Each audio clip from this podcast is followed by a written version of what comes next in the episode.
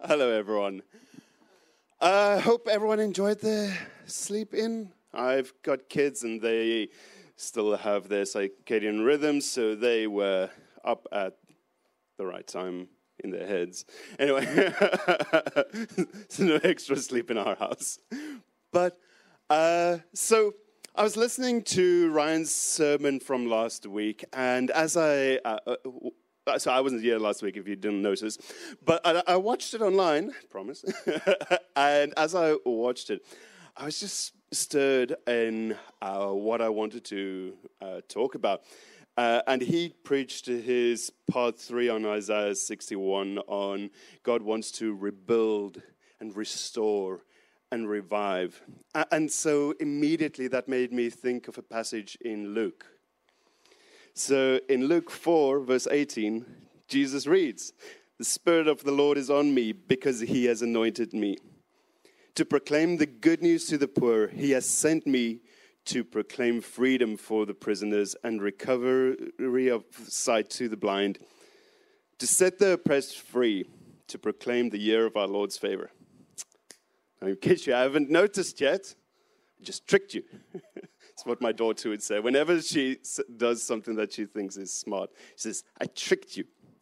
Uh, still in Isaiah 61. So actually, this is Isaiah 61, part 4. Uh, and if I had to give it a, another subtitle, it would be Set the Captives Free. Uh, and I love this uh, passage. Like, I preached about it in December as well. And, and I love how deep the Bible goes. I love how you can come to any passage and just keep on digging and digging and digging, and it'll just keep on giving. The word of the Lord is so deep, we can never get to the end of it. We could preach literally for the rest of the year just on this, and we would still come up with fresh word because the word of the Lord is new every single day, and I love that.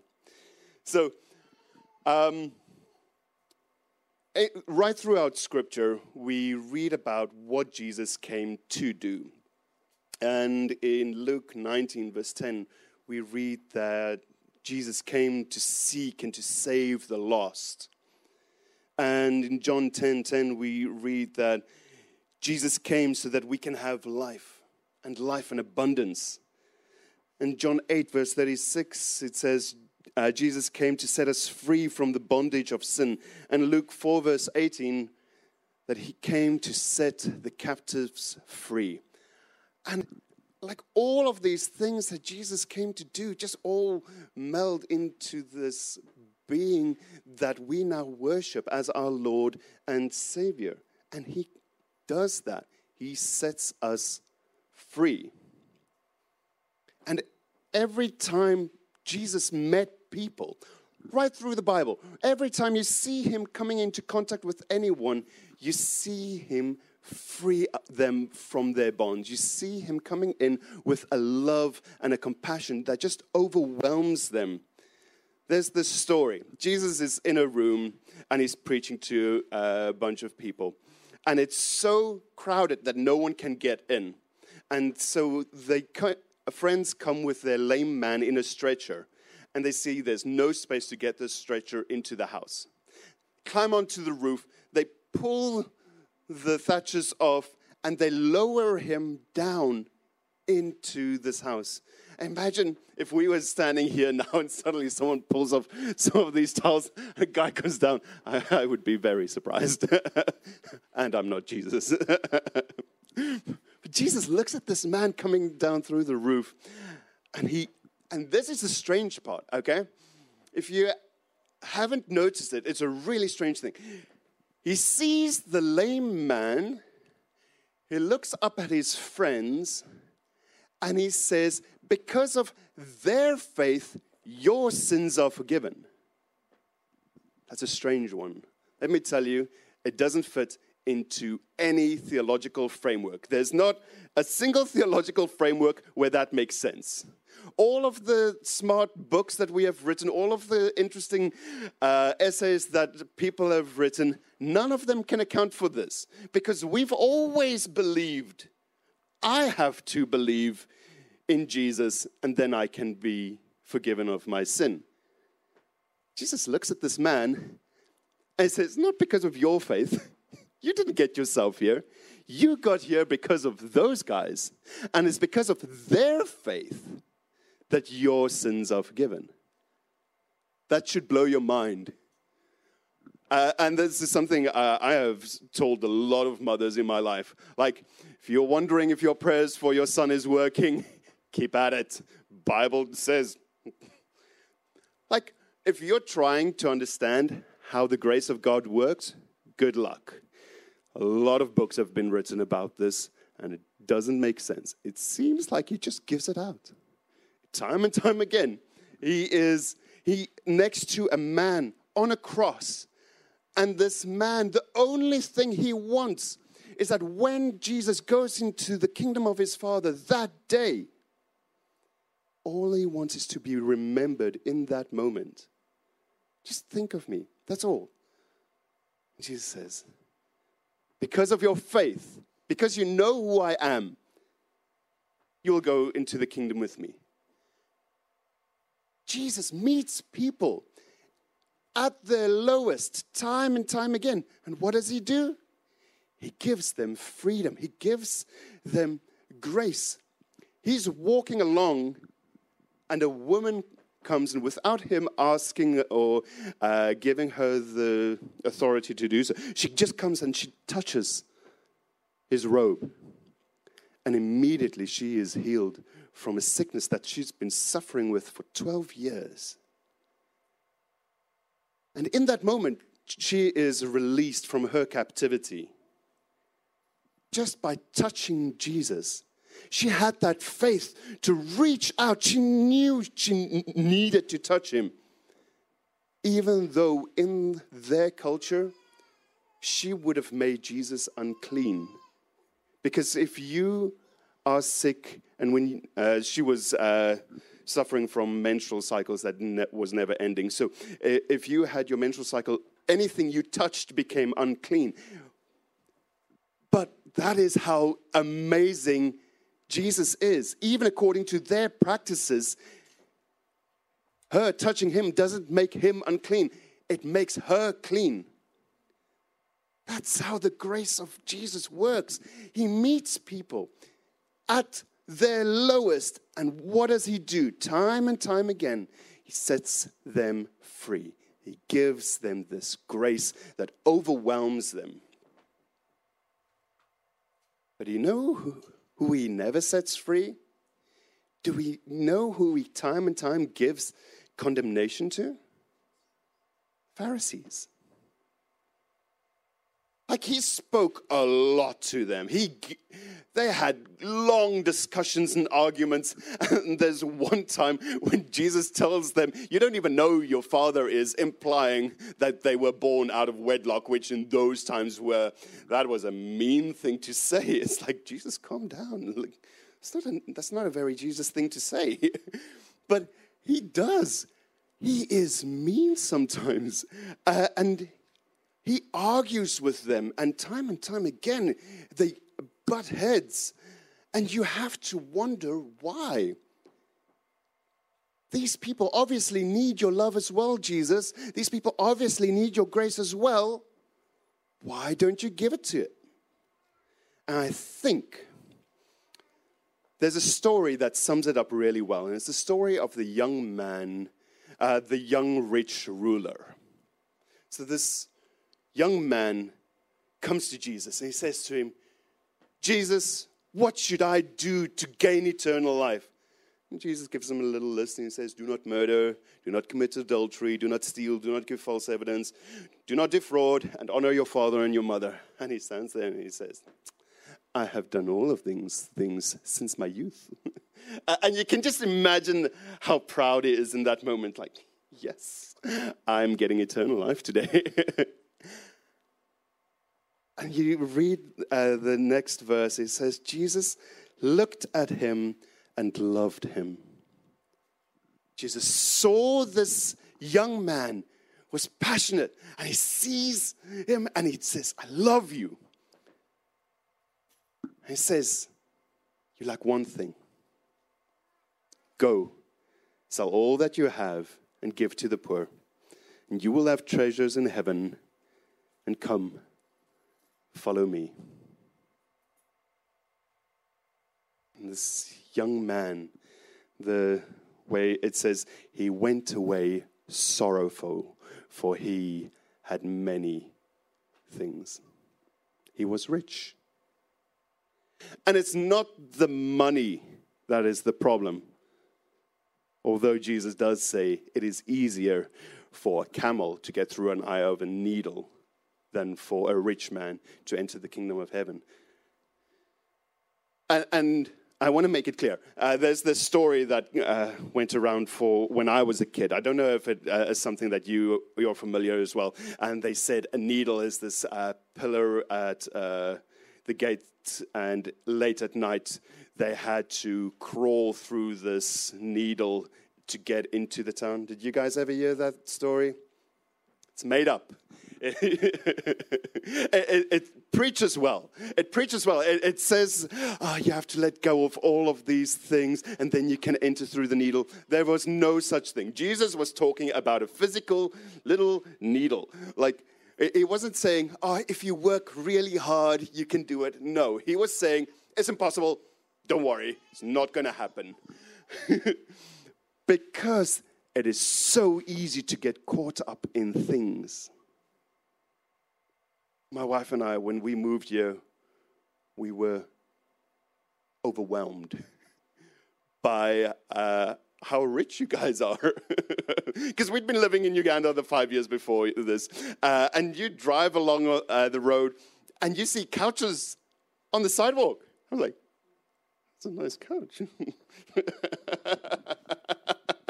I've picked up chairs next to the road, like, that's fine. And it can be so easy to get caught up in that comfort. And, oh, but it, now I have to do these uncomfortable things. I don't like it. Uh, my brother lives in Poland. And he currently has Ukrainian refugees living in his house. And it's really hard because so my brother's My brother came to visit me in England when I was working there, and he refused to speak English to anyone. like, he's, li- he's on holiday in England and he refuses to speak English. You have to understand how stubborn my brother is. And people would talk to him, and he would talk to, turn around in, in Afrikaans, say to me, These people want to talk to you.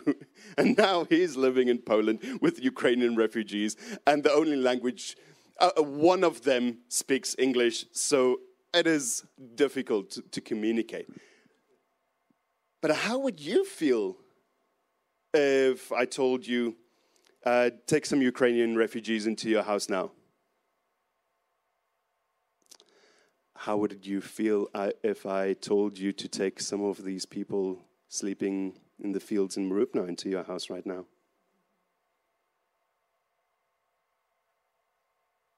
It's easy to think of things far away and how we would act there, but we are living here very comfortably. The young man and the Pharisees were holding on to something that they weren't yet willing to let go. The Pharisees were holding on to being right. We're right. We know how salvation works. You aren't allowed to tell people about this whole grace thing and forgiven thing. You are jeopardizing our position in society. Stop it. The young man was holding on to his security in his riches. And these are things that were keeping them captive. These are things that were keeping these people as slaves in their houses. There's a story of a woman caught in adultery, and she's taken in front of Jesus. And she, they tell him, What should we do with her? The law says to stone her. And there's a whole thing about it. But eventually, everyone leaves.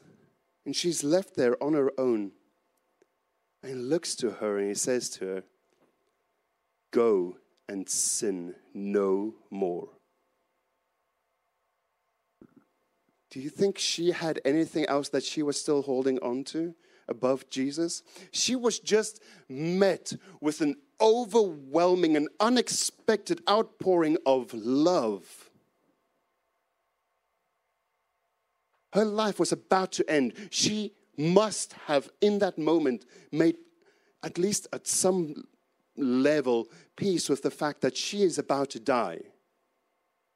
She must have thought she was about to die. And yet Jesus comes, and all of this hate that the whole group had towards her to kill her is transferred onto Jesus. And she walks away free. Do you think she went back to her old life? Or do you think this love that she was met with changed her completely and irreparably? going back to her old life would have been impossible. Going back to how you did things when you're met with a love like that is impossible. Jesus comes and he gives us something different. He gives us freedom. Romans 8, verses 1 to 11, I'm going to read this to us. It says, Therefore, there is now no condemnation for those who are in Christ Jesus, because through Christ, the law of the Spirit who gives life has set you free from the law of sin and death.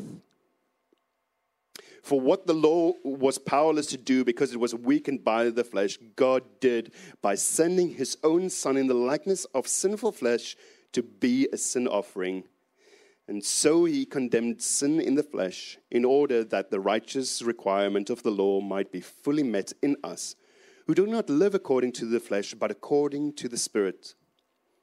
Those who live according to the flesh have their mind set on, the, uh, uh, on what the flesh desires, but those who live in accordance of the Spirit have their mind set on what the Spirit desires. The mind governed by flesh is death, but the mind governed by life is peace.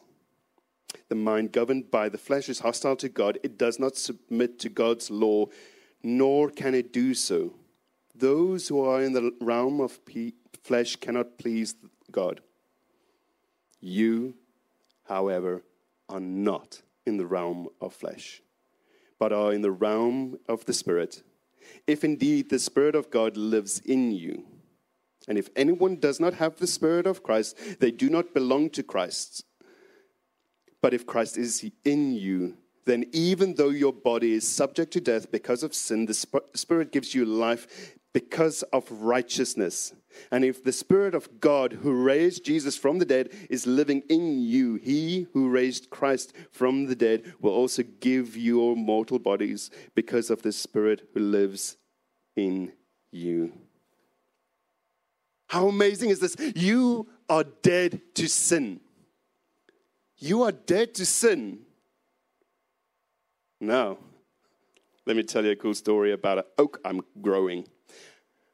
My kids who were playing in a um, playground, and there was a beautiful oak tree, and some nuts had fallen on the ground, and I pick up an acorn and I tell them, Do you know this is the seed of the tree? And they're like, Wow. And so we take one home and I put it in a, little uh, cotton and water it, and eventually it sprouts. And I'm like, Hey, this thing's going. And I put it on some uh, potting mix, and it just keeps on going, pushes up beautifully puts out leaves, and the root of it grows through the bottom of the thing and curls into a little thing at the bottom. I was like, I need to repot this. So I repot it into a bit bigger thing, and it dies. I'm like, ah. Uh, and so I don't throw it out, I, I, just leave it. And all of the leaves fall off, and I'm like, well, whatever.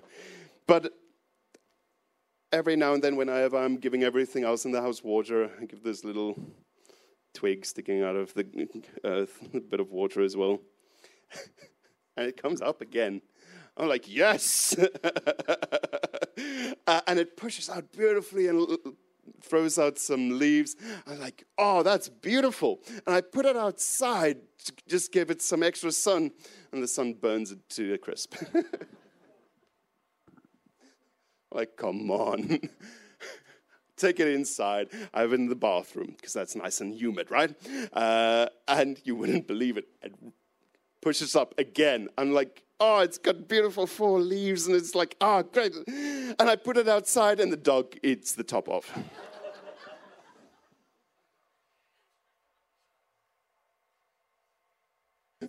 and it's got a little piece of like this left. I keep on giving it water. and again, it pushes out. It's got four leaves currently, and it's out of the dog's reach. Isn't that what we do? We have life. Oh, I forgot to tell you this one thing that happened as well. Uh, while I was in the bathroom, while it's in the bathroom, there's a little cup of water. And I take some of the water and I pour it into the thing. And John was like, What are you doing? and it was vinegar that she was using to clean her rings. Luckily, he didn't lose any leaves because of that. But we do the same thing. We have this life, we, we grow, and it goes well, and then we fall back fall back into that old sin that we know, and things fall apart. And then we grow back, and it's like, okay, things are going well. And then we fall back again. And we go like, oh, I'm such a bad Christian. I'm, I'm not good enough. Uh, I'm not doing enough for God. I'm not loving Him enough. But this is exactly the opposite to that mindset, what we just read. We don't live in this death anymore. We only live in life. And God doesn't love you because you're so smart, so kind, so generous, or whatever. God loves you because that's who God is. God loves you because He is love. There's nothing that we can do that can separate us from the love of God. We are dead to sin, yet we continue to live lives in servitude and captive to our sins. We are those people who've been uh, set free, and we still sit in our cages. The shackles are gone, the door is open, and we st- sit in those cages.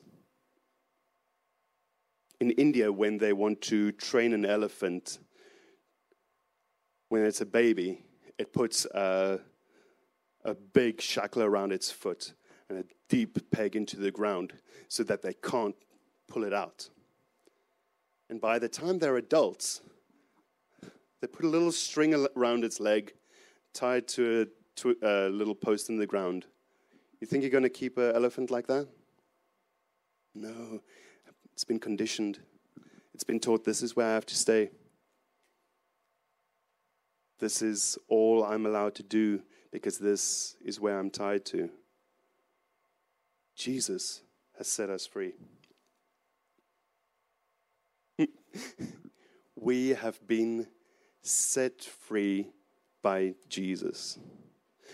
Now, you already know, as I'm talking about this captivity, as I'm talking about the things that you are captive to, you already know the thing in your life that is keeping you in captivity. You know that thing that is holding you back. You know that thing that is stopping you from growing the way that you want to grow. I want you today to lay that in front of God because He has already set you free from that. He loves you so much that He has already set you free from this. You are free. He has come to proclaim the freedom of the captives. Jesus came to set us free. You are free, and He loves you. And if you're sitting here today and there's something you want help with, something you want prayer for, something you don't feel like you have freedom over yet, I want you to come forward as I'm praying, and we will pray with you. If this is the first time you hear this idea that Jesus came to set you free from all things, that you don't have to live in death anymore, you can live a life and a life of abundance. Come forward. We want to pray with you. We want to introduce you to this man named Jesus who came to die for our sins. Lord, thank you for this time that we got to spend together. And Lord, thank you for your word. And thank you for what you have done for us. Thank you for the grace. Thank you for the mercy. And thank you for the freedom. Thank you that we can come into your holy presence, not having to worry whether we deserve to be there, not having to worry about earning a place in your holy of holies. That we come into your holiness not because of our own righteousness, but because of the righteousness that you have given us. We stand in right standing with you, God. And I pray that you will help us to throw away the shackles that you have already set us free from. Protect us and guide us this week and bring us together again next week. In your beautiful name, Jesus. Amen. There's coffee in the lounge, and please come forward if you need prayer. Blessings.